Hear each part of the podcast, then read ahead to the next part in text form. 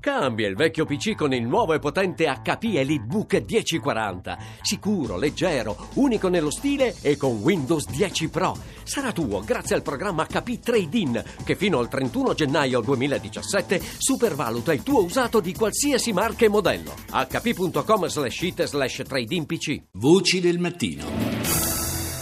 E per riaprire parliamo di una pagina storica su un aspetto singolare del Risorgimento italiano. Eravamo all'alba della Costituzione del Regno d'Italia, si consolidavano nelle strutture portanti dello Stato e in una parte rilevante della classe dirigente i contatti con gli homines novi, mafiosi, camorristi, uomini dell''ndrangheta. Enzo Ciconte, che è un docente di storia della criminalità organizzata all'Università di Roma III, nel saggio Borbonici Patrioti e criminali, l'altra storia del Risorgimento, per la casa editrice Salerno indaga proprio sulle reciproche fascinazioni tra il movimento risorgimentale e le organizzazioni criminali. Ascoltiamolo al microfono di Rita Pedizzi. La reciproca fascinazione tra il movimento borbonico, il movimento liberale e le forze criminali, che un tempo si chiamavano banditi e briganti, e poi sarebbero chiamati mafia, 'ndrangheta e camorra. Già allora si subiva una specie di fascino nei confronti di queste organizzazioni. Si subiva un fascino forte, al punto che prima i borbonici, poi i liberali,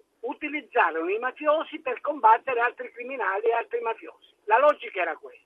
Ci sono da combattere i mafiosi, le forze dello Stato non sono in grado, utilizziamo mafiosi più mafiosi di quelli per combatterli. Ed era un errore clamoroso. Una storia già vista, ma è importante che si capisca che non è una storia recente, non è una storia degli ultimi decenni, purtroppo è una storia data dall'Ottocento. Per tutto l'Ottocento questo fenomeno si è sviluppato. Ecco perché è importante capire che questo rapporto va interrotto, che tu non puoi utilizzare i mafiosi per raccogliere i voti, per fare intimidire i tuoi avversari o cose di questo tipo. Lo Stato deve avere una capacità di troncare radicalmente i rapporti con la mafia. Questo vuol dire che già allora c'era una fragilità nelle istituzioni? Non c'è dubbio. Chi fece questi patti con la camorra e con la mafia mostrava una fragilità. Perché? Perché se fossero stati forti non avrebbero avuto bisogno di rivolgersi ai mafiosi. In realtà tu avevi delle istituzioni che nascevano con una fragilità per una ragione molto semplice. Perché il movimento risorgimentale, il movimento liberale, non ha avuto la capacità di avere rapporti con i contadini. Se lei pensa che votavano a quell'epoca solo il 2% della popolazione e solo chi aveva un certo censo, è evidente che il rapporto tra governati e governanti era un rapporto sbagliato. Per di più, quando arrivò l'Unità d'Italia, i piemontesi traslocarono nel Mezzogiorno tutte le normative che c'erano nel Regno di Sardegna. Addirittura il nuovo re d'Italia si chiamò Vittorio Emanuele II. Ora, è possibile che un regno inizia con un re che si chiama II? E la legislatura non fu la prima legislatura del Regno di Napoli, fu una legislatura che continuava le legislature del Regno di Sardegna. È evidente che c'era una disparità di trattamento tra il nord e il sud ed è evidente che nel Mezzogiorno d'Italia ci fu un punto molto debole di rappresentanza politica, al punto che loro non capirono quello che stava succedendo e il fenomeno del brigantaggio lo dimostra anche lì.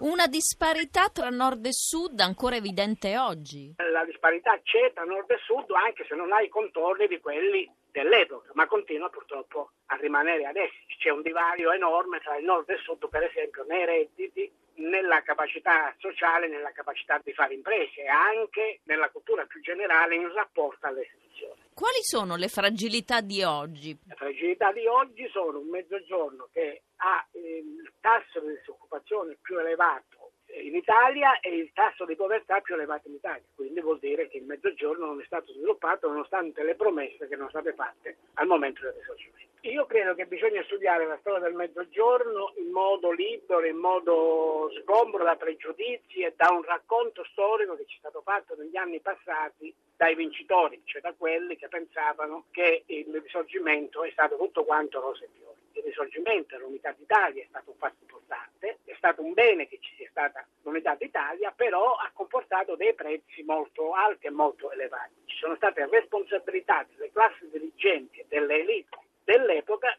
fatto sì che l'Italia si sviluppasse anche avendo rapporti con le organizzazioni mafiose. Questo problema purtroppo ce lo ritroviamo ancora oggi.